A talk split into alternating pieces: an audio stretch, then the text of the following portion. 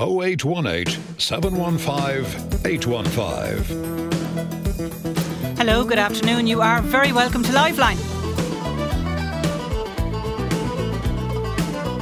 Katie Hannon with you until three o'clock today. And I can tell you, we've been getting a lot of listeners in touch with us, uh, supporting the campaign to properly honour the Clancy brothers. Um, Clancy Brothers, of course, the U2 of the 1960s. Um, there's a proposal now that the public park in their hometown of Carrick-on-Suir be named Clancy Park uh, in a recognition of their contribution to music and to the country and to the and to the Aran Jumper, we should say as well. And as I say, keep those calls coming. Uh, we want to get to those uh, shortly, but uh, the clock is ticking for my next caller, so I want to bring him in straight away. Uh, Sarfraz, good afternoon. Good afternoon, Katie. Thank you very much. Sarfraz, okay, so you were really looking forward to a very big family event, your daughter's wedding. Yes, Katie, I'm so grateful that you are taking me online. My daughter is uh, getting married. The wedding date is uh, 22nd of uh, October, and we have another function before that on 14th.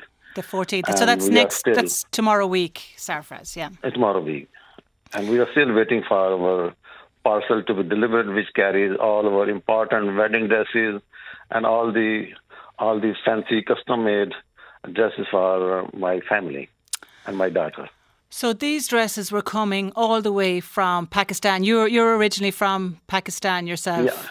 and you're you're here yes, now. I'm originally, I'm originally from Pakistan, living in Ireland for the last about 27 years now, yeah. and uh, we got all these fancy dresses because you can't get them from Ireland because they are so different and they are custom made, especially for weddings, for our Asian weddings.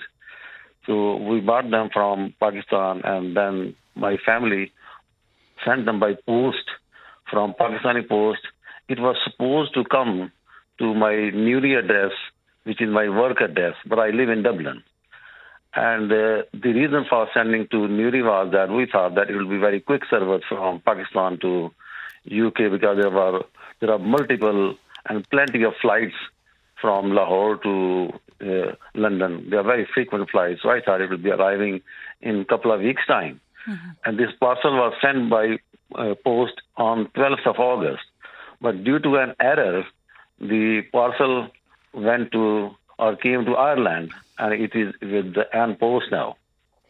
Yeah, the last, the last, well, the last known uh, sighting of it, basically, uh, according to the tracking. You've sent us in the, the tracking number, and that tells yeah. us that on this 12th of September, that package, that parcel with those wedding dresses and all the other wedding outfits, they that that was in the Portlaoise um, sorting centre, the Portlaoise Mail Centre, and. Uh, we don't know where it is now. Really, that's that's that's that's the last we, we know of it for sure. Yeah. Uh, Sarfraz, will you hang on hang on there, Sarfraz, because I know we've got your daughter on the other line. Uh, Hiba, good oh. after good afternoon, Hiba.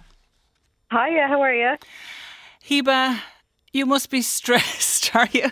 Oh, don't even like. I actually, do you know, there's so many, and I'm sure anyone who's ever gotten married knows the amount of like work there is to do. You know.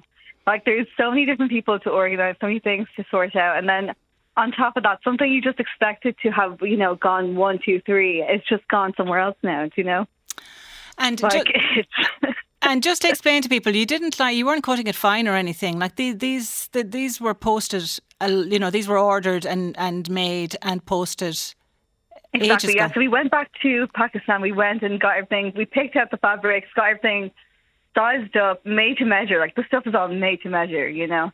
And we left it in the hands of my cousin who was to send it over. And we sent it over two months ago. We are like, ah, grand, plenty of time. It'll arrive in time. Mm-hmm. And here we are two months later and no sight of it. Like, and the worst part is that everyone we've spoken to from An Post, nobody nobody just wants to tell us the truth. We just get told, oh, yeah, it's on your way. We got told by someone two weeks ago it'd be sent that evening and literally no no sight of it since then. And every time we ring, we just get told like told a bit about they're there, it's gonna arrive, don't worry about it. But like we just need to know where it is because the last I spoke to Post, they told me revenue have it. So I spoke to revenue. Revenue said they don't have it. So it's just come down to I just, I'm just convinced nobody knows where it is.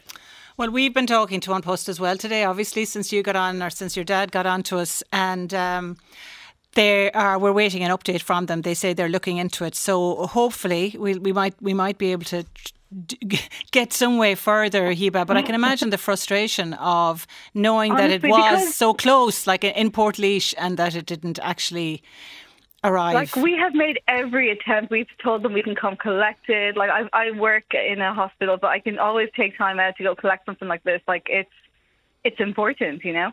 But we've offered to collect it. We've offered to send it to an Irish address if that makes it easier for them. Whatever we can do. But the the truth of the matter is, I don't think anyone knows where it is, and nobody wants to say it's missing. And if it's missing, we can start the backup plan.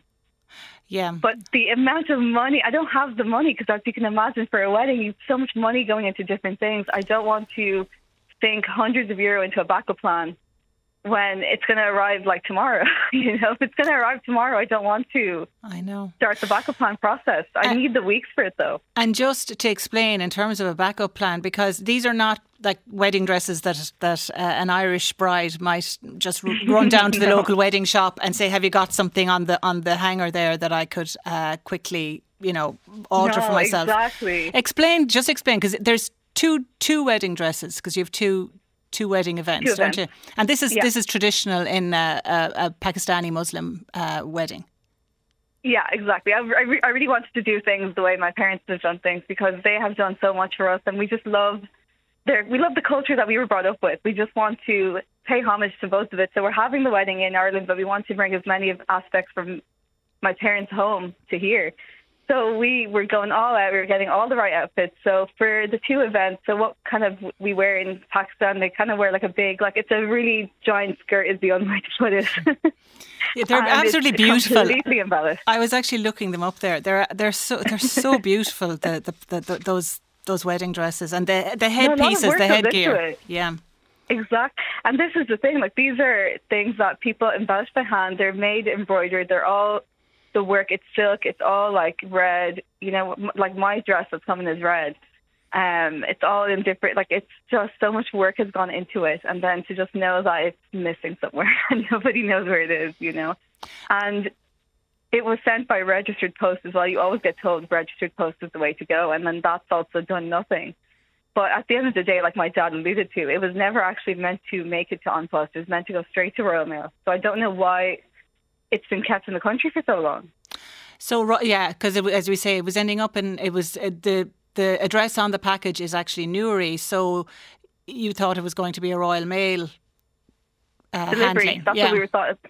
We were shocked to see it on the Irish um, system when we looked up on An Post. We looked up the tracking. We were just shocked to see it there. We weren't expecting it to ever make it that way. You know, I just assumed when it landed in Dublin and someone realised, oh, hang on, this is not meant to be this is not going to a, a, Republic of Ireland address. They should have just handed it straight over to Royal Mail for them to sort it out. Yeah, well, all we but know, just, all we know from know, our yeah, from, from our conversations with with An Post, all we know is that they that they have the tracking number as you would. You you have the tracking tracking number, and uh, they they are they tell us they will look into it. So look, we, we won't write them off just yet. Um, per, per, perhaps we perhaps we will be. Um, we, you know, hopefully, uh, if uh, if uh, you know it's highlighted like this.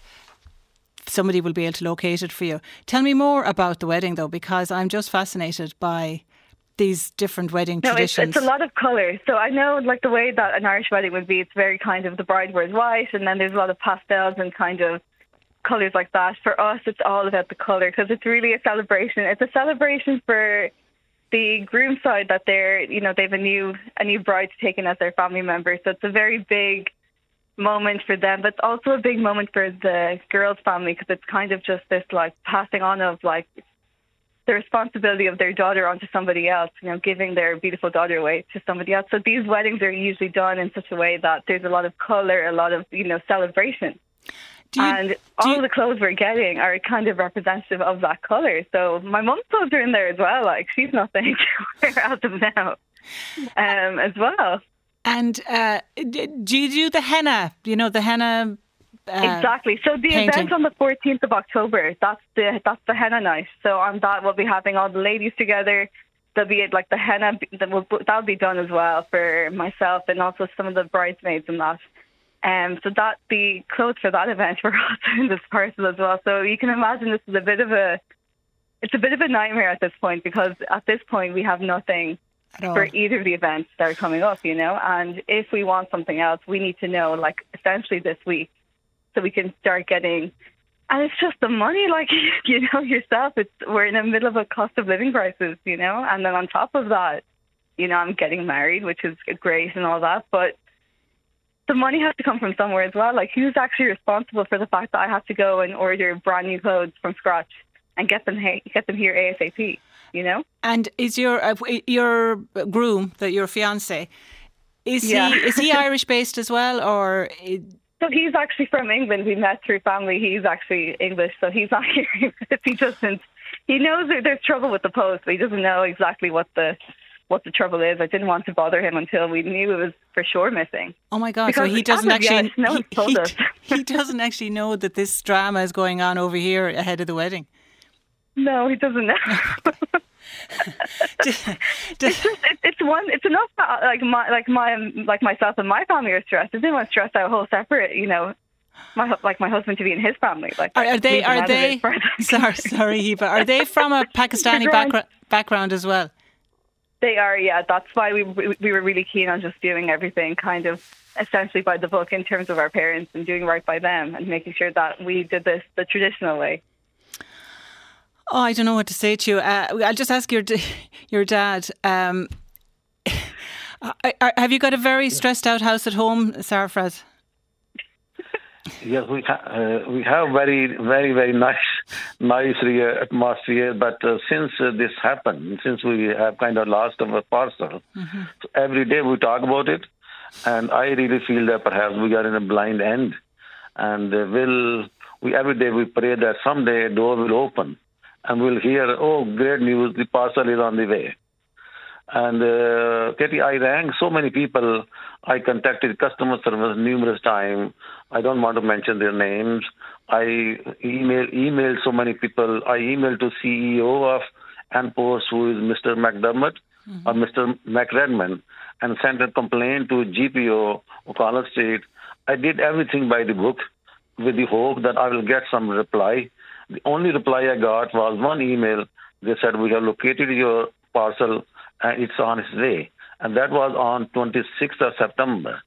Since then, every day, our every family member checks on the tracking system that uh, is there a parcel moved from Portlaoise, and every time we see parcel is still in Portlaoise on post office.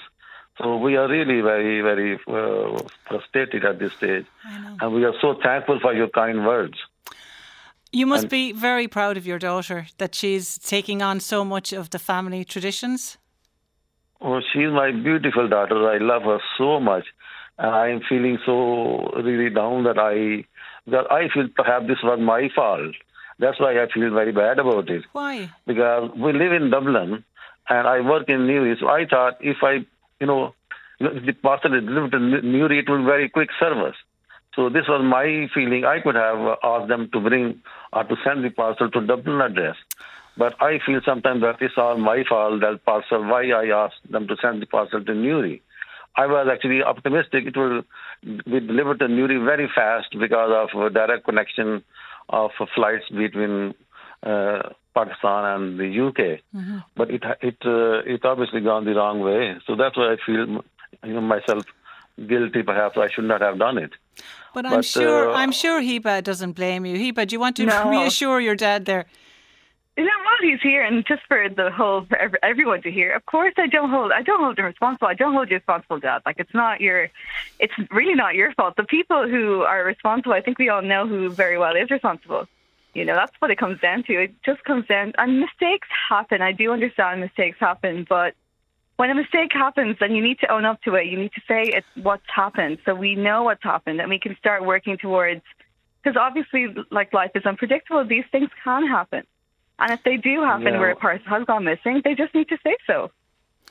Yeah, thank you very much. And uh, there's indicated that this uh, uh, custom charge uh, letter came to me, came to our new address uh, on 8th of September. So I was very happy on that day. So great. We found the parcel and immediately just Hiba paid the custom charges. Yeah, I'm just going to say so. So you did yeah. get you got the the request for the custom charges or something like whatever it was, forty quid or something to pay for customs, and that was paid, and it, that, and you have confirmation that that went through on the eighth of September. Absolutely, yeah. Yeah, definitely. So that's not yeah. the issue. Whatever is holding it up, it shouldn't be the customs issue because you have a receipt for that those customs charges. So you know, uh, you know, things do, I suppose, just get put to one side. Uh, and and get overlooked.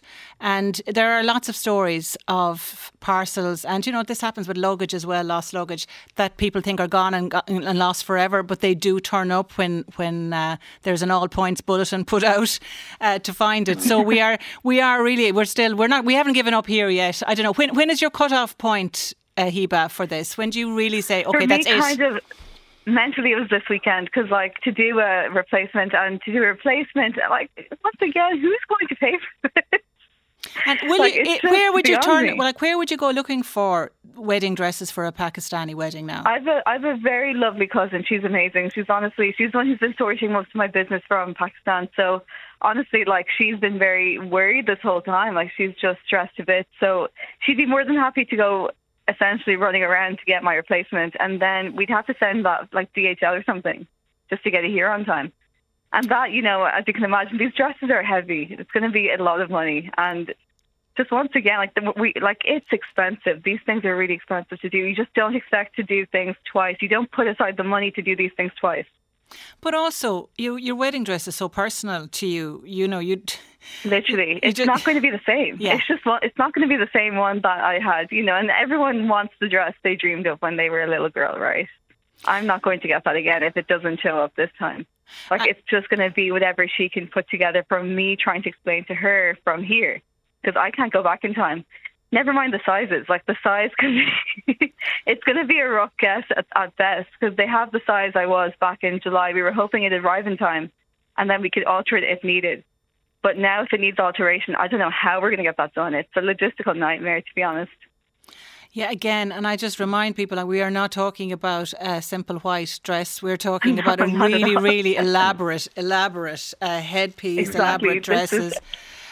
It had a big train and mm. everything. Like it was a big, like a red scarf on the top for, for the head, and it had like a huge train on it, lots of diamonds on it. Then the top as well. The top was all completely embellished with like little sequins and beads, and I mean it was gorgeous from what I remember. Sounds amazing. Sounds amazing. And then the skirt as well. It's all very heavy. You're talking about five, six kilos of a dress, like, and it's just how do you lose? It's not something small. How do you lose something that big? You know. And, but, and uh, the mother of the bride outfit is, is yeah, missing as well. my poor mom, she's uh, she's also waiting for her outfit as well. But you know, and I keep saying, at least it's not, uh, you know, it could. If if it's both the dress is fair enough, you know that kind of way. Like at least we don't have like half of it, whatever. Like, but she's really stressed as well because for her to find a replacement too, because we're all in Pakistan, there's a big kind of trend of getting things made to your size. So it's not a thing of going to, even if we were to attempt going to, say, something like London and trying to find like some Indian inspired outfits there, it's a thing of picking something off the shelf that's a small, medium, or large. It's not going to fit the way that our clothes have been altered to fit. And just to say I'm five two, like you know. Right. Okay. An extra added another like. another complication. another problem, exactly. So like how am I supposed to find something that'll be perfect for my height, my size, you know? It's not uh, that easy. I'd uh, my uh, my heart, my heart. Uh, Trust US is on it. so you're getting married in Dublin, and your your in, your yeah, husband to be is still. Uh, and are you going to live in Ireland or live in, in the UK? In England? Well, we, have done the typical young person thing. We haven't really planned the future just yet. Right. We were kind of hoping because this whole wedding, like a wedding, is very. It's been very stressful. I never believed it until I was doing it myself. Like it's a very stressful thing to put together and to organize. So we were just kind of like, we'll take the time out, make sure that's all done perfectly, and then we'll work everything else out. Yeah. Um, after everything is said and done the way we wanted it to be. so. And am, am I right? Is it like still that traditional way that the, the families are very much involved with each oh, other oh, in the run up to the wedding? This is a union of families. This is a, a union of two families together. That's why it's such a big it's a very momentous event for in Pakistani culture in terms of the family. Like the the family is just as involved as the couple are. So it's very. This is why everyone's outfits are just equally as important, you know. Yeah, and do you match the bride's um, outfit with the groom's outfit? Yeah, we do. So the groom will be wearing traditional Pakistani clothing. So it's completely based off what I had ordered already. So that's a whole different thing now. So if it does come that I'm a shade or two off the original colour, then we're going because we're talking red here, we're not talking white. So red can be in all sorts of shades. I had kind of a maroon, silk kind of. It was it was very. I was very particular about the color, as most brides are about these things. I was very particular about the shade of red. So now we have to somehow my cousin has to try find if we do have to get into that point, try find an exact replica. Can I can I ask your dad, uh, Sarfraz, how important yeah. was it for you to have your daughter. I don't know if she's your your only daughter. Have you you have you more than one daughter? Yeah, I have two daughters and uh, one son. So it's uh, really so important. This is the event uh, of our most important event of our lives, and uh, we are looking so much forward to this uh, uh, big day. Yeah. And I'm anxiously waiting, and I am very proud to be the you know he was there yeah. and uh, be there for her. And uh, really, I you know, at the same I want to say one thing, Katie, that I honestly we are not looking for any problem, for any issue, for anybody. Of course. And uh, sorry for any inconvenience. We are just looking for our parcel to be delivered. That's our only request. Only please, please, An Post, please deliver the parcel to us. We are not looking for any issues. We don't want any problem with that for anybody. So just we're looking for our parcel It's so important for us.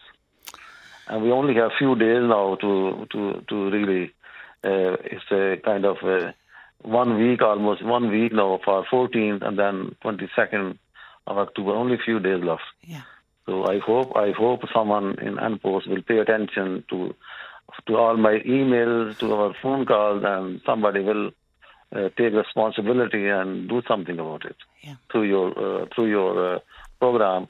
And I'm so grateful for taking us online and for uh, really your kindness and for highlighting this important issue.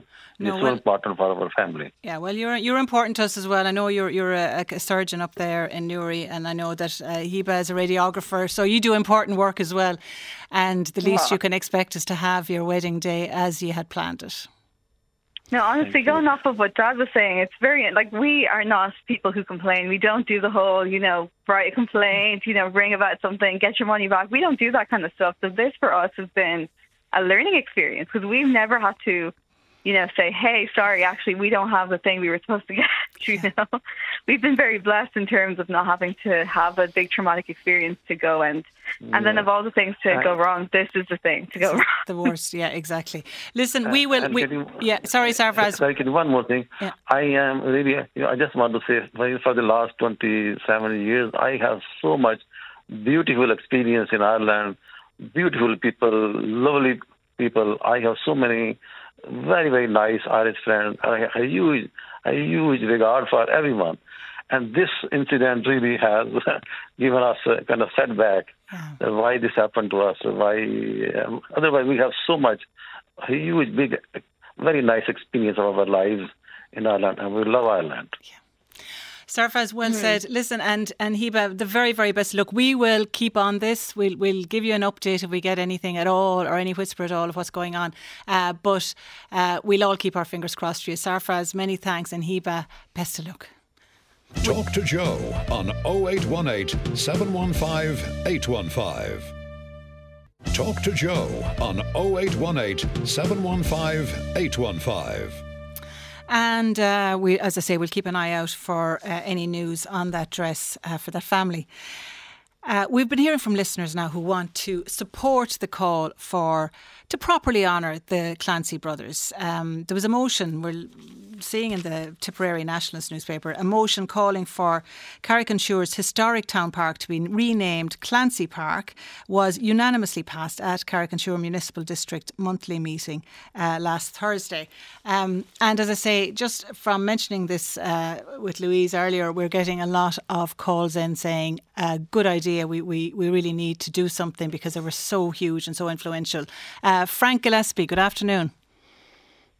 Good afternoon, Katie. How are you doing? I'm doing well. How are you doing? I'm doing good. It's morning here. It's probably about a little after nine o'clock in Boston. And um, you would have known the Clancy brothers back in the day, Frank, would you? I would have, yeah. I met them through the Fureys. I used to do a lot of uh, work with the Fureys back in the late 80s and the, uh, into the 90s. I actually did a lot of touring for them and did a lot of shows for them all over America. But uh, they were, after playing Carnegie Hall one time, it was, uh, I think it was about the early 90s, and uh, we were all staying in Fitzpatrick's Hotel in New York.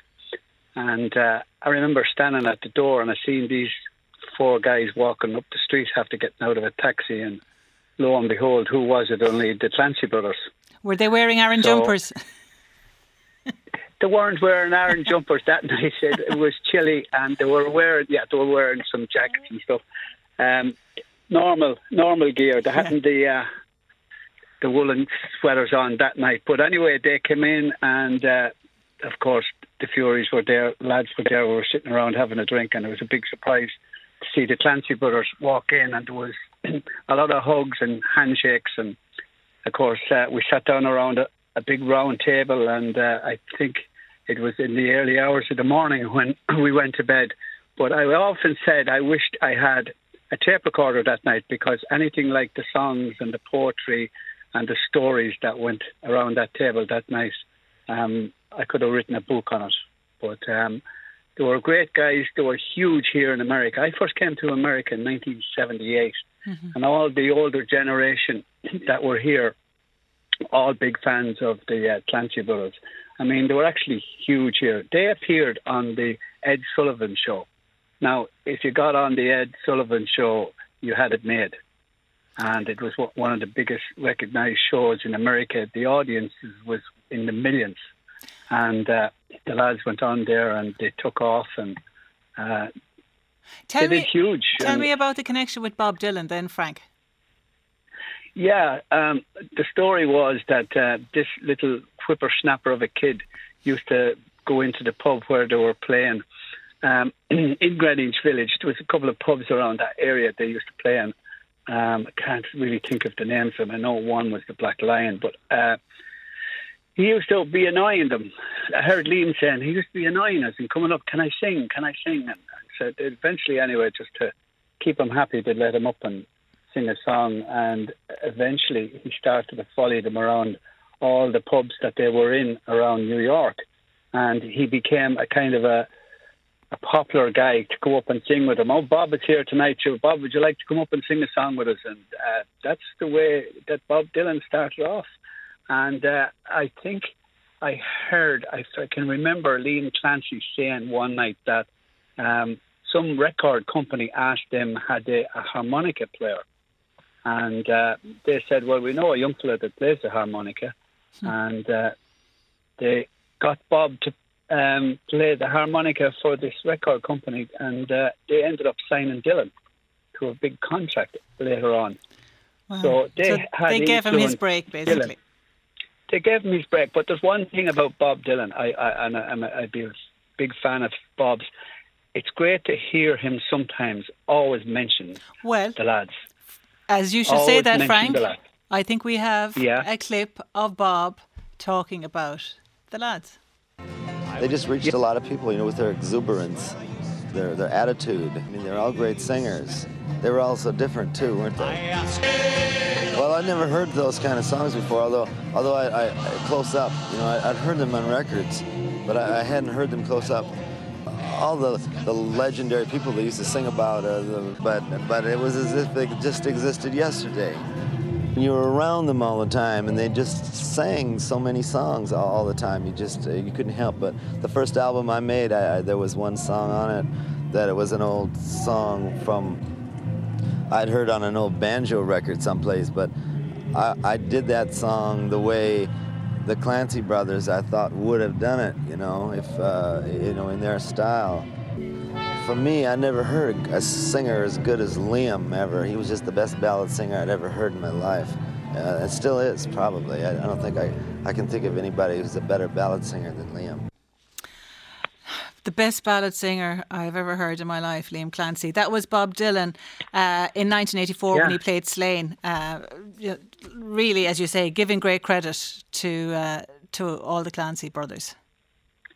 Yeah, absolutely. I mean, Greenwich Village that time was probably like um, a Sunday at the Fleadh Cheoil in Mullingar. to be people out on the streets playing banjos and singing and music, Irish music going up and down the streets, and it was uh, because the, club, well the clubs, the clubs used to close on the Sunday, wasn't that it, Frank? And and everyone spilled out yeah. and, and played on the streets. Everyone spilled out and split. It didn't stop the Irish party. They did it on the streets, and uh, it became a place where people would. It became recognised where people would go down there in their hundreds to, on the streets and listen to all the people playing the Irish music and singing. It was uh, an amazing. It was a festival every Sunday, and uh, they gave uh, Bob uh, a great um, kind of a, a push in his career, and uh, fair play to him, he done very well. As they said, the lad did well, mm-hmm. but he never forgot.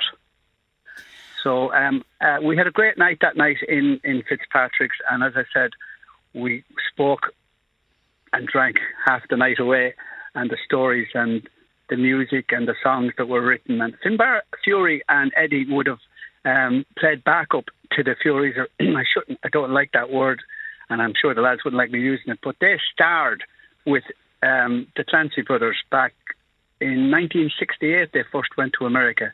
The Clancys brought them over to open up all their shows, mm-hmm. and uh, they would have been on a lot of the TV shows and played in a lot of the concerts uh, over them couple of years, probably from 1969 to about 70. Mm-hmm. And uh, they, would had a great bond, the Fureys and the Clancys. And hence, uh, Clancys were probably a lot got to do with uh, a lot of the groups that started up at home. The ballad groups, it gave everybody a lot of inspiration back home, say the Dubliners and the Wolfe Tones and all the ballad groups that started in the 60s. Yeah. They were all probably, um, you know, influenced. Started and, on yeah, influenced by by by, by the Clancys. And I, growing up and going to school, I mean, uh, it was the thing. I mean, and I remember people knitting uh, those um, Aran sweaters and sending them to the relations in, in America and stuff. P- people, there was a big high demand for those uh, sweaters. And uh, it, it, was the big thing, and still to this day, I mean, uh, the Americans love to go home and buy their Aran sweater. Uh, yeah, they, they started were, that trend. They were a single-handed marketing phenomenon for for, for, for and the sweaters. Were, and you know, they probably should have opened up a store at the time. probably should. Frank, will you will you hang on there because I have Finbar Clancy on another line. Finbar, good afternoon to you. Do I have Finbar there? We'll go to him in a minute. We'll go to him in a minute. Uh, I I think we'll try yeah. and get him back up. Is that him? No, okay, I'm going to bring in Leo. Leo, good afternoon. Uh, good afternoon. Can you hear me there? Yes, I have you, Leo. Loud and clear. Yeah, uh, uh, I'm, here roaming around the zoo with my grandchildren, so I take time out here.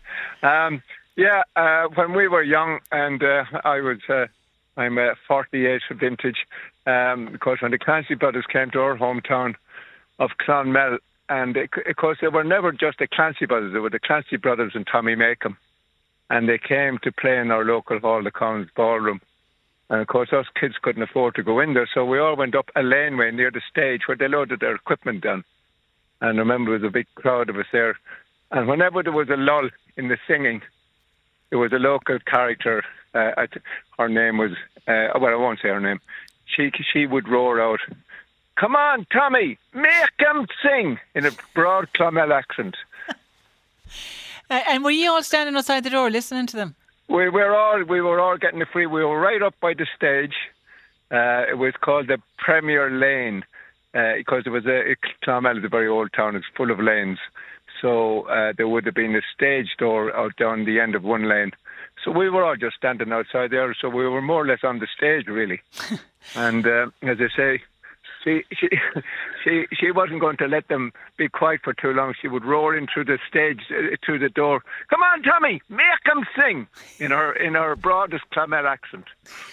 they were really Hugh. Like, could you give that sense of how big they were, what massive stars they were at that time? It's, well, we all sing the songs, you know. I tell me, man, when I go home, the boys won't let the girls alone. They're up at the door, they're ringing the bell. Please, won't you tell them who she is, where she is, or something? it goes along like that. And then, of course, there was the, the holy ground. Fine oh. girl you are. So we all had those songs at the tip of our tongue. Yeah, they were great pub, and, pub uh, classes. Go, lassie, go. We had go, lassie, go. I'm, all of those. Yeah, yeah, yeah. I'm a, ram- yeah. I'm a rambler. I'm a gambler. I'm a long way from home. I'm a long yeah, way from yes, home. Yes. Now, it, all it, the songs, it, it's funny, you know, yeah. even though even though it was a time when you know the Beatles were starting, you know, you had you had great rock music or great pop music coming on. The uh, Clancy Brothers held their own, and of course, the wearing of the Aran sweater, getting an Aran sweater was a thing as well, you know, so to ape them. Yeah. But uh, it, it's always important to mention that there were the Clancy brothers and Tommy Makem, and of course, he Tommy, of course, comes from Armagh, and he'd be um, he, he's passed on now, but he would have been a member of the famous Makem Makem family, who were, who were great traditional traditional singers. Yes, and uh, I heard I heard I heard Tommy actually once live myself a number of years ago singing. You know, he had a song called "With an Inkting of an Inkting of an Idea." With me, robo, bo, robo, bo, Randy and you know it was kind of like um, a shoemaker well. doing. I yeah, know it yeah. well. Yeah, all of these songs. Yeah, honestly, I've heard them all a million times in every, in every pub session I've ever been in, and they're all they always get the whole place going. Always. Yeah. I, well, I think I can bring Finbar. Sorry, is that Frank? I, Frank, I think I might. Okay, I, am going to try Finbar again now. I, see if we. Have. I am with my okay. grandchildren. okay, thanks, Leo. Thank you for that. Enjoy the zoo. Uh, Finbar, good afternoon. Good afternoon, Katie. How oh, are great. There you are. And it's lovely, uh, lovely line as well. Uh, Finbar, um, it must be lovely to hear these stories about about uh, the Clancy brothers. It's fantastic to hear these stories, and it's lovely to hear Frank talking about the places they used to play. The other place was the um, the White Horse Tavern. this used play in Greenwich Village That's as well. It. Yeah. I was, was trying another, to think of the name hangout. myself. Yeah, the White Horse. And also the, the Paddy Clancy introduced Bob Dylan to CBS Records, who they were signed with, and he also signed with them afterwards to play harmonica on a Harry Belafonte album. That's what it was for. Really? Uh, they were, yeah, CBS asked him if they do a harmonica player, and they uh, Paddy Clancy uh, suggested Bob Dylan, so that's how he got involved with and, CBS. And Finbar, obviously, you're people will know you know from the High Kings. Did you ever uh, play with them? Did you ever get a chance to be on stage? I certainly did. I had the good opportunity to perform with them for about three years, actually, uh, with both Paddy, my uncle Paddy, the eldest brother, and my father Bobby Clancy, and uh-huh. uh, even before that with Liam and Robbie O'Connell as well, because in September of '95, my dad Bobby had a quadruple bypass operation, and because I played the five-string banjo and sang, he said, "Would you go instead of me?" Because he was out of action. I was only for about, uh, I think it was the short enough tours, about six shows. Mm-hmm. And I went over and uh, talk about an eye opener when I saw the effect that these folk songs had on the American audience. I thought to myself, I was just astounded at the reaction that they got, all these songs. And um, I'd become, I mean, I always was a fan of Irish folk music, but I think that really sent me over the edge. And I thought, I need to get in on this now, you know, I need to, I need to start singing the ballads. Because at that stage, up to that point, I was believe it or not, I'm bald as a coot now, but I had long hair. and I played bass in a in a rock band. But I, uh, I I changed after after doing that tour. It made me realise that uh, the folk music really resonated a lot more with, with people with than audiences. any song. And tell me, what what was it? Because was it was there was there a nostalgia for the old sod that, that that made them so popular in America, or was it something about the way that the the Clancy brothers approached that music, that those old traditional uh, airs and that? I think it certainly was a lot to do with how they approached the songs and how they arranged the songs. Um, I think some of the songs, um, I know Brennan on the Moor. I remember my father telling me Brennan on the Moor was originally a, a, a really, a fairly slow, maudlin song, but they came along with the idea of playing the guitar with the rhythm of almost like a, a horse galloping along, like a highwayman. Mm-hmm and uh, it completely changed the song and it reinvigorated the song and energized the song. And I think it was also a great source of pride as well for a lot of Irish people because they started singing Irish folk songs in the 1950s before anyone else was over. So it was the first time uh, an American audience were really hearing folk songs, and uh, it really resonated with with millions upon millions of Irish Americans who felt uh, a sense of pride in their culture for the first time. I think. And it would have predated like the explosion of the folk scene in the seventies, late sixties and seventies, in in back at home, wouldn't it? It would have. It was just before it, um, because I remember Uncle Paddy saying. Uh, somebody said you're a folk musician, and he said he didn't know what that meant. He said we were just singing songs that we knew from home. He said, but I think it was just it was a it was a, a thing that they were, they were the right place at the right time. They just happened to be singing songs um, that they knew from growing up, and uh, was it was very in vogue at the time. Uh, folk music was making a big impact, and they were just at the right place at the right time. It was just timing as a Clancy, you know, given that you have the name uh, and you're carrying on uh, in the same business, um, do you have a huge pride in the, this this uh, you know legacy that that's still and the, the, love that's still out there for them? You know, I I really do. You know, I'm lucky enough. I'm I'm performing by myself and my fellow bandmates and the High Kings are performing. I'm actually in Holland. We're playing in Utrecht in Holland uh, this evening. Uh, we're on a Dutch tour. We're starting an Irish tour uh, from December until February. And Irish folk music has seemed to be, uh, it's come back around again. There seems to be a massive appeal for the younger people, even, you know, teenagers and people in their early 20s are flocking to hear folk musicians and hear all the old songs that we grew up. So it's not but just it, the, it's not just the Wolfe Tones, Finbar, is it? Oh no, no, it's it's folk music in general. It's it's the Wolfe Tones, the Dubliners. It's um, you know everybody everybody who sings folk music now are getting a, a great shot in the arm, as the fellow says. And it's lovely to sing some of the songs that I sang with the Clancy brothers on stage with the High Kings as well, night after night. You know, brings back some lovely memories. Why is it though? Why do you think young people who wouldn't have been around for the first wave of it, what, what's the what's the appeal now? Do you think? I think they're probably just hearing something. Uh, uh, they say fashion is cyclical. I think it, it could be the true for it's true for music as well. I think they're probably just heard this music that they were they didn't even know existed it's got a fantastic rhythm to it.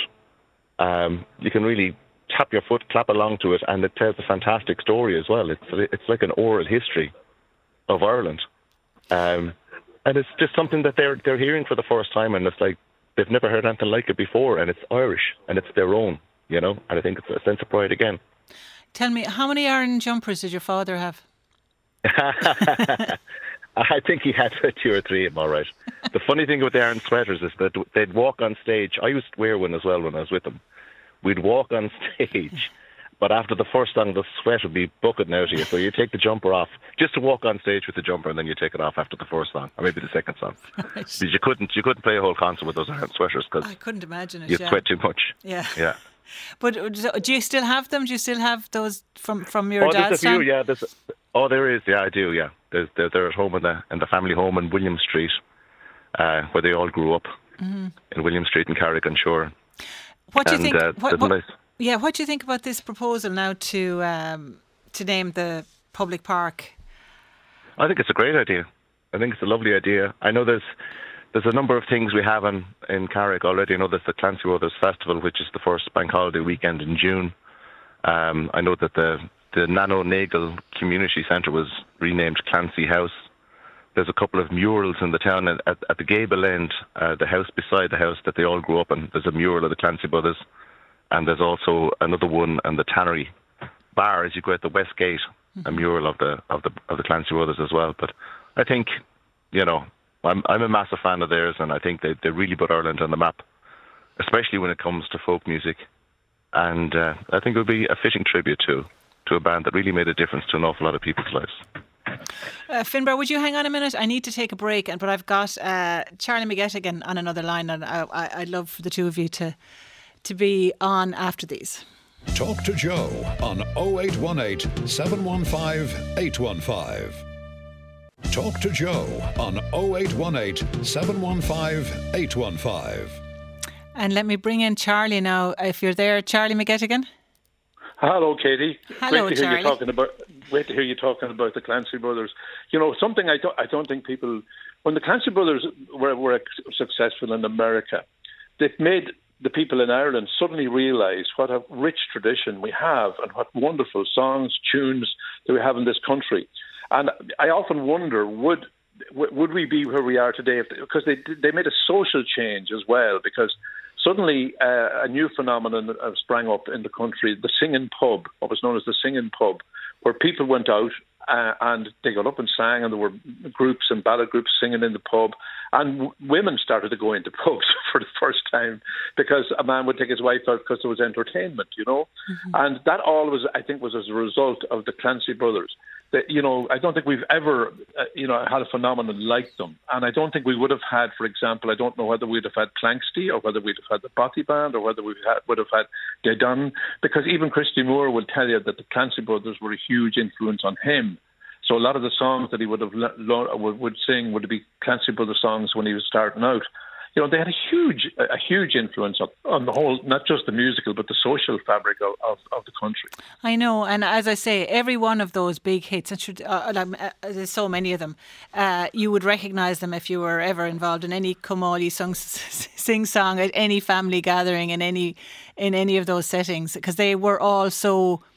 They, they were the kind of song that everyone could join in on. There was just a very particular kind of uh, song that they popularised. Well, I was just looking here at a list of some of the songs that they, you know, when you think of Whiskey or the Devil, The Wild Colonial Boy, The mm-hmm. Wild Rover, The Leaving of Liverpool, The Holy Ground, you know, I mean, uh, I mean, phenomenal repertoire of songs. And of course, Tommy had Tommy had then his um, songs from his mother Sarah, uh, Sarah Makem. She had a whole collection of really old songs, and uh, Tommy sort of turned them into something that people could identify with and sing along with. You know, Oh, jiggers! I mean, they must. Have, I was just checking through the, through the internet there. They must have had at least forty albums. At least forty. No, really forty. Oh, the, the, yeah. the, the, one that I always think of, like if you give me a, a Clancy Brothers song off the top of my head, I would always think of the "Would You Go, Lassie, Go." Oh yeah, great song. You know, and that was I think originally written by the McPeakes, uh, who are a, another family uh, folk band from Belfast.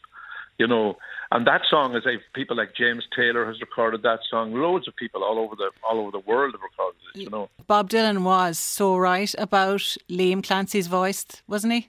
Uh, well, Liam was also a great storyteller. You know, he'd always have a story to tell. And, uh, and indeed, his book is full of his stories. And uh, I, I ran into to Liam quite a lot down the years. And his stage presence, you know, he just had an. See, they were all actors originally. They, when they went to, to New York first, they were, eh, you know, starring in off Broadway and on Broadway shows. Were they? Uh, I didn't. so, I didn't realize that they were actually. Oh yeah, they were. They were. They were. I think they were part of a. Yeah, they were. They were part of the theatrical scene in Carrick-on-Suir, which would, at the time when they were growing up, would have been huge. You know, every, every nearly every town had a drama group putting on plays. Mm-hmm. So when they went over to it, they were in television. One of them, Tom Clancy, I think, was in several television series as well you know, they they did acting before they actually became famous as singers. Right, so they had that stage presence. They had. Oh yeah, yeah. absolutely, yeah, absolutely. When Makem and Clancy then, as a, an offshoot, when it was Tommy Makem and Liam Clancy, they were hugely successful here, and their band had people like Artie McGlynn and Nollaig Casey in their band, you know, uh, uh, to, to augment the, the duo, and they were just just brilliant. More new, to, say, the Town of Ballybay, all these other songs started to come in they had a never-ending supply of songs. It was amazing. And as a young musician yourself, I mean, people obviously people who have no interest in, in, in you know trad music might remember you from the Eurovision and Rock and Roll Kids, but you, you would have come from that tradition, would you, Charlie? More or less, yeah. Uh, when when I started playing, I used to start playing in, in the pubs of Bundoran around 1966. And in those days, people would get up. You know, I, you know, you, you would call somebody, had the noble call. You said, "Johnny, come on up for a song," and, and inevitably it would be uh, a Clancy Brothers song. They would all know, and everybody would join in. And you know, even in the small town of Ballyshannon where I grew up, um, several ballad groups. There was one band I can remember. You know, they were all going to be the new Clancys. There was one band called the Thatchers because they used to drink in the in the Thatch pub. And uh, but everybody, everybody knew the words. I think it gave us a great pride in what we had. We had literally people would have thought of Irish music as diddly eye, you know, oh, was that old diddly eye stuff. You don't want to be doing that.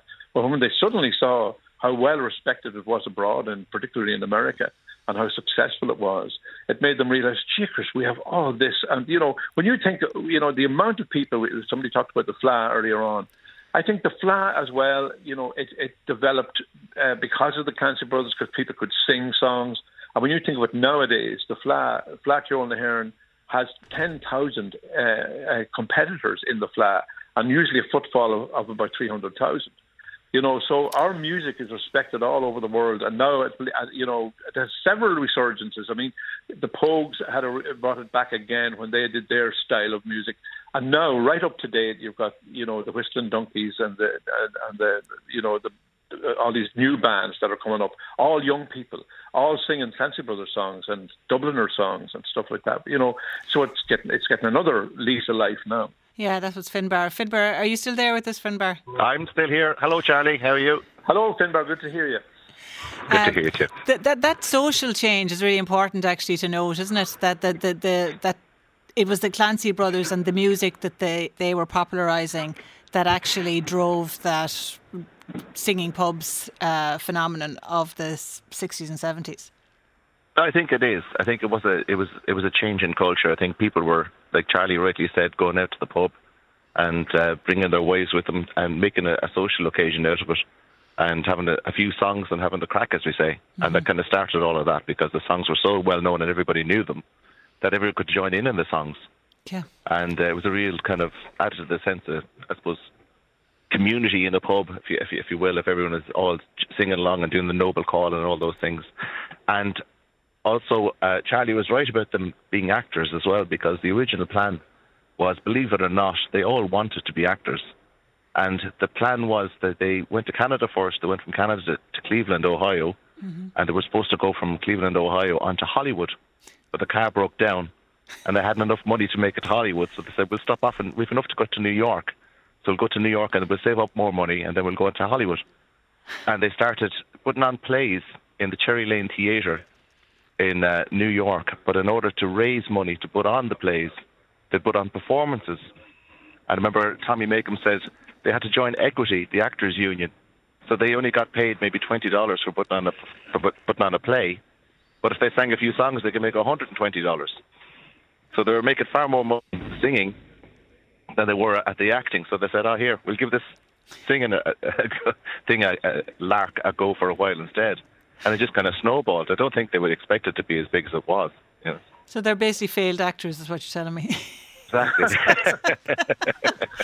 uh, uh, hang on, Finbar, will you? And Charlie, I got uh, Deirdre. I just want to bring some of our, our listeners in because a lot of people are, uh, you know, have huge amount of time for, for the Clancy brothers. Uh, Deirdre, good afternoon. Hi, how are you? Katie, good, how you good. doing? Thanks very much. I was brought to see Makem and Clancy as a as a young uh, a young girl my parents were very um, very fond of, um, very particular that we understood our, our culture and our heritage. And indeed, my mum, as Charlie said, um, often mentioned Sarah, Sarah Makem and her her huge knowledge of songs of what she had passed on to Tommy. I remember hearing Tommy Makem sing um, Four Green Fields like nobody else. I never, I've never heard a rendition of Four Green Fields like what he did. And as a young girl, I remember that fabulous song that Liam Clancy used to sing, Mary Mac's father wants Mary Mac to marry me, and he gets the whole. That's a uh, that's a family favourite, a family favourite in our house. And another day I'll yeah. sing it for you, Deirdre. oh, it was great memories, and and I've been to see the, the the High Kings as well, and I love to see you know all those songs being um being sung. But I mean, it's a it, it is a great pride to have. It's great that we have those memories, but it's a great pride to have those songs and to hear those songs still being sung and you know, really to Finbar, I've been to see you, I've been to see you twice. Every time you're in Ireland, I always try to, to go and see you. I think your songs are, I think you're, I think they're fabulous, and I, I, I love to hear some of the the Clancy songs and and the and well both Tommy Makem and, and Liam Clancy, all their songs being being sung again. It's fabulous. Oh, thanks a million. Really Thank you so much. Thank you very much indeed. Please come to Ireland more often. I keep seeing you guys are playing in Germany and Holland. I say, when are you coming home? we're going to be doing a big tour in December, January, and February. So we're going to be in Ireland okay. for three months touring all over the place. So you have plenty of time, oh, ample time to come see okay. us. That's great okay. to know, well, Finbar. I'll be there, definitely. Uh, I'll see you then. Thank you very much. Thanks for that, Judy. Hang right. on, please hang on, Finbar and Charlie. We're going to take another break. Talk to Joe on 0818 715 815. Joe Duffy. Talk to Joe on 0818 715 815. And we've got a lot of fans of the Clancys uh, uh, uh, calling in. Anne, good afternoon, Anne. Hello. Hello, Anne. How are you? Oh, um, eh, great. Thanks very much. yeah. Yeah, you would have seen the Clancy brothers uh, back in the day as well. Yeah, well, actually, it wasn't really. I was telling your researcher there, it was as a child. Um, I remember them calling in. My father had a pub. Noel still has it there, uh, Nallo's Carrick. But um, he, Daddy had bought it off a, a man called Tom McCluskey, Lord of Mercy them all, and uh, Tom had the Daddy came running down all excited. Oh, there's oh, people up here, the Clancy. So of course went up and um, the crack was mighty, so it was. And it was, we were under the impression Tom actually had come home. When he came home, he built Beechmount. So he used to be organising and booking bands, and we um, were told at the time that uh, he was our manager. So whether it was or not, I don't know. Tom McCluskey was his name, but uh, and then of course years and years later, then uh, Liam himself, Lord Emerson, was playing down in Armagh. Mm-hmm. And uh, Mairead friends and I, we went down, and it was just such a, a magnificent evening. Like the, the timbre of his voice, particularly, I felt telling a story. Mm-hmm. Uh, he was a magnificent singer, but when he told stories, he just brought you to a different place with the way he was so involved in it and involved the audience. You'd have just heard a pin drop. It was amazing the the way he could deliver it. You know. Yeah, that was the Charlie. That was the that was the point you were making. That was the theatrical flair and training. Yeah, and one one other thing, they had a huge influence in rock in rock and roll music. When you think the first song that that Thin Lizzy, uh, the great Philip Lynott and Thin Lizzy uh, made them famous was "Whiskey in the Jar," and that was originally a Clancy mm. Brothers song. They, they they sang that in a completely different way. But the, you know they had a huge you know the leaving of Liverpool you know great great song. It's a, it's it's an endless list. You know the Wild Colonial Boy, Carrickfergus, the Wild Rover, leaving you know. Where, there's so many. Where did they source their songs from, Charlie? Well, because I just that's just a thing. Finbar would probably be better able to answer that than me, but uh, certainly Tommy sourced his from his mother Sarah. But but uh, where they where the Clancys heard them, and because they there were so many of them, would they have learned them at home or where? Finbar, do you know? There would have been some of them they would have got from my, my father when he was over in the in the fifties in America. He bought a quarter inch reel to reel recorder, mm-hmm. and he went working for my grandfather then. But what he used to love to do was to, he used to love to collect old Irish folk songs, and he collected an awful lot of the songs that they went on to, to sing. And he travelled all over Ireland and to kind of archive these songs that we thought they were going to die out. So a lot of them were just very old songs that I, Sarah Makem, of course, had hundreds and hundreds of songs that she knew from memory. So they probably got a good few from Sarah uh-huh. uh, through Tommy. And I, I think, you know, my father, Bobby, as well, definitely collected a lot of songs because I know he was saying that they'd come home and they're looking for new material for an album, and they'd always say, "Any good songs recorded lately?" You know, and uh, he'd he'd go through and give them a few songs. Yeah, just because there were just uh, just incredible songs that are you know last you know last the the, the last the time you know that that uh, they they never grow old basically. Um, can I bring in Rona? Rona, good afternoon. Good afternoon. How are you? Yes, you've been listening to us talking about the Clancys. Yes, yes. I have fond memories of being, it was back in 84. I was on a J1 in New Hampshire. Friends, you know, from college, we went out and we were working at a small American inn and they had a little Irish bar there. And uh, the Clancys, their nephew, Robbie O'Connell, used to play there in the bar and we got to know him. And he told us that the Clancys were coming to the casino on Hampton Beach that weekend to play a big concert. So our boss got very excited because he was a huge uh, fan. He was an Irish American man, mm. and he said we have to get them to stay here in the inn, and we got that sorted. And we had to clean the rooms. Extra, it was royalty. Royalty were coming to stay. We had to get the place cleaned up, and we all got tickets to go see them. And then our boss John said, "Now make sure now they come back for a drink in the bar afterwards." So three of the Irish girls we told them to come back. They came back to the bar. Our boss was nowhere to be seen, so we said, "What do we do?" So we opened up the bar, hmm.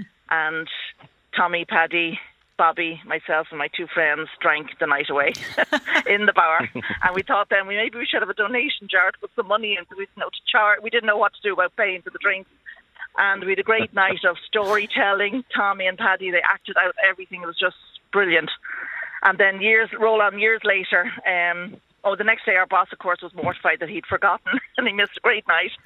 and uh, then years later, I was living in Los Angeles and the Clancys were again were playing a concert.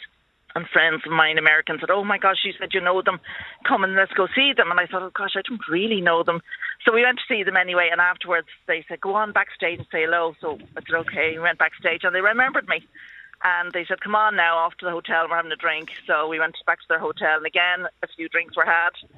Um, again, not Liam. I'd never met Liam, but it was Bobby, Tommy, and Paddy, and lovely gentlemen. And uh, another time I met them at an Irish fair in America, and again they remembered me. They were just lovely, honest, you know, very oh, unassuming stars, you know.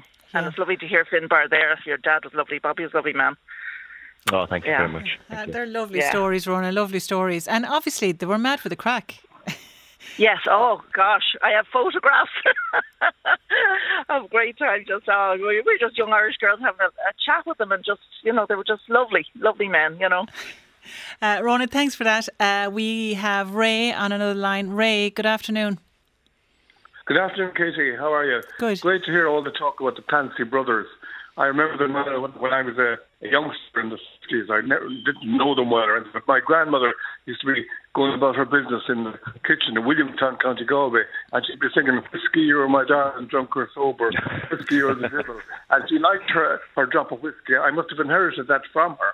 But uh, uh, the Clancys they, they, were big, and uh, all the, the Aran sweaters and everything. That I remember then in the seventies, I, I, I was a concert or two with Liam and, and Tommy, and then in the eighties again, so Galway and the Olympia and everything. They never ceased to to amaze me. And Liam's sweet voice is beautiful, when he, whether he's saying a poem or, or, or singing. And he's another one. He, I, he, I have it on, on in the car. I think uh, the Roseville Fair. We danced all night to the fiddle. It was fabulous. Just his song, his voice is so melodious. I saw them towards the end uh, in Castlebar in the 2008 or sometime. I think he was the last man standing, and he was so nice and so good, and he sang so much. It was just beautiful. Everything from the garden song to to the the cobbler to everything. Tommy Makem was a hero as well. I, I they'll go down as my childhood and teen memories as, of course, they were Ireland's Beatles. Ireland's Beatles. Yeah, that's exactly it. Uh, well said, Ray. Uh, can I get to Noreen? I'll get Noreen in. Noreen, good afternoon. Good afternoon, Katie. Um, so you were living in Boston uh, in yes. the in the sixties. Yes, I went to Boston as an immigrant in 1967. I was 14. I first heard the Clancys, even though I didn't know who they were, in 1969 on the television. I think it was a program called PM East, PM West. And um, it was only when I returned to Ireland in 1962 that I realised I lived within five miles of Carrick-on-Suir mm-hmm. at the time, and um, I met a chap. Um, first Friday night I was home, and it turned out he was a next door neighbour of the Clancys in Carrick-on-Suir, and um, then I discovered who they really were. Mm-hmm. And I was already a fan. Mm-hmm. And uh, we followed them all through their career. Uh, I was telling your researcher, Holly, we were in London in 1964 and they played their first ever concert in England in the Fairfield Halls in Croydon. And and we went uh, to the concert with Michael's sister and uh, his friends, who another chap from Carrick, Joe Gilman, and uh, thoroughly enjoyed the concert. A huge crowd. It's a big hall, and uh, we went backstage, and we met them, um, and uh, we have followed them ever since and loved their music and I became friends with um, Paddy when he settled down in Carrick, Paddy and his wife Mary and their family. Mm-hmm. and I heard wonderful stories from from Paddy uh, about their time, uh, and they were just fabulous. Okay, Noreen. And by the way, sorry, I'd just like to say that it was Mrs. Babington in the main street who always supplied their their um, Aran jumpers. Mrs. Right. Yeah. Mrs. Is that Finbar? That's Finbar, That's yeah. me, yes. Hello. Mrs. Barrington. Hello, Finbar. Uh, Hello, Noreen how O'Keefe. are you? Uh, f- fair Yeah. play to you, Noreen. We needed to get that out there. Mrs. Barrington Hey, uh, needs the needs the uh, credit for the Aran jumpers. Uh, sh- can I get in, Sean? Have I time? I do. Sean, come on. Uh, your memories of the Clancy brothers. Hello, Katie. Yeah. Um, well, I lived in America from the day I was born till I was 11. And I was home on holidays, and uh, Tom came to visit my uncle, Martin uh, Ainu Heaney. He was a pal of uh, Joe Heaney, who was my uncle. He was a sean-nós singer. And they came around, and I, I remember meeting Tom. He was fascinated by the whole Connemara thing and nights of song and merriment and everything. And then I went home to Boston and we saw them in concert in Boston itself, a, a massive gig. And then when we came home to live in Ireland, uh, Liam and Heaney came around to Carna again and they had a little concert in Max Pub. It was just unreal. Tom, um, Liam playing his guitar and then Joe singing and back and forth. And a few years before he died, I was down in the Ring on a visit and I, I reminded Liam about meeting him before and this and that. And I asked him to sing the Shoals of Herring for me. It's a particular song to do with uh, fishermen, I think, in maybe Nova Scotia. And he sang it for me that night. And it was such a lovely memory that he did it. But they were they were groundbreakers. I mean, you know, you mentioned Bob Dylan earlier and his song "With God on Our Side." It's, it's it's the tune of the Patriot game. You know, they learned so much. People have learned so much from the Clancy brothers, and they were such groundbreaking gentlemen. And it's great that the the program has been on them. And fair play to you. And such groundbreaking gentlemen and such gentlemen uh, from everything we've ever heard uh, about them. We need to take our last break. Talk to Joe on 0818 715 815. Joe Duffy. Talk to Joe on 0818 715 815. And I must say, I absolutely love that. I thought we might be able to squeeze in a bit of the parting glass. I'll have to go home and put it on for myself. Uh, one of my favourites of all time. On sound today, we had James Feeney. Our broadcast coordinator was Shane Galvin. Uh, today's programme was produced by Siobhan Hogan, and the series producer was Annette Egan. Uh, I'll stand by now for Ray, but uh, have a great weekend. 0818 715 815 stays open until 3:15 p.m. or email joe at rte.ie.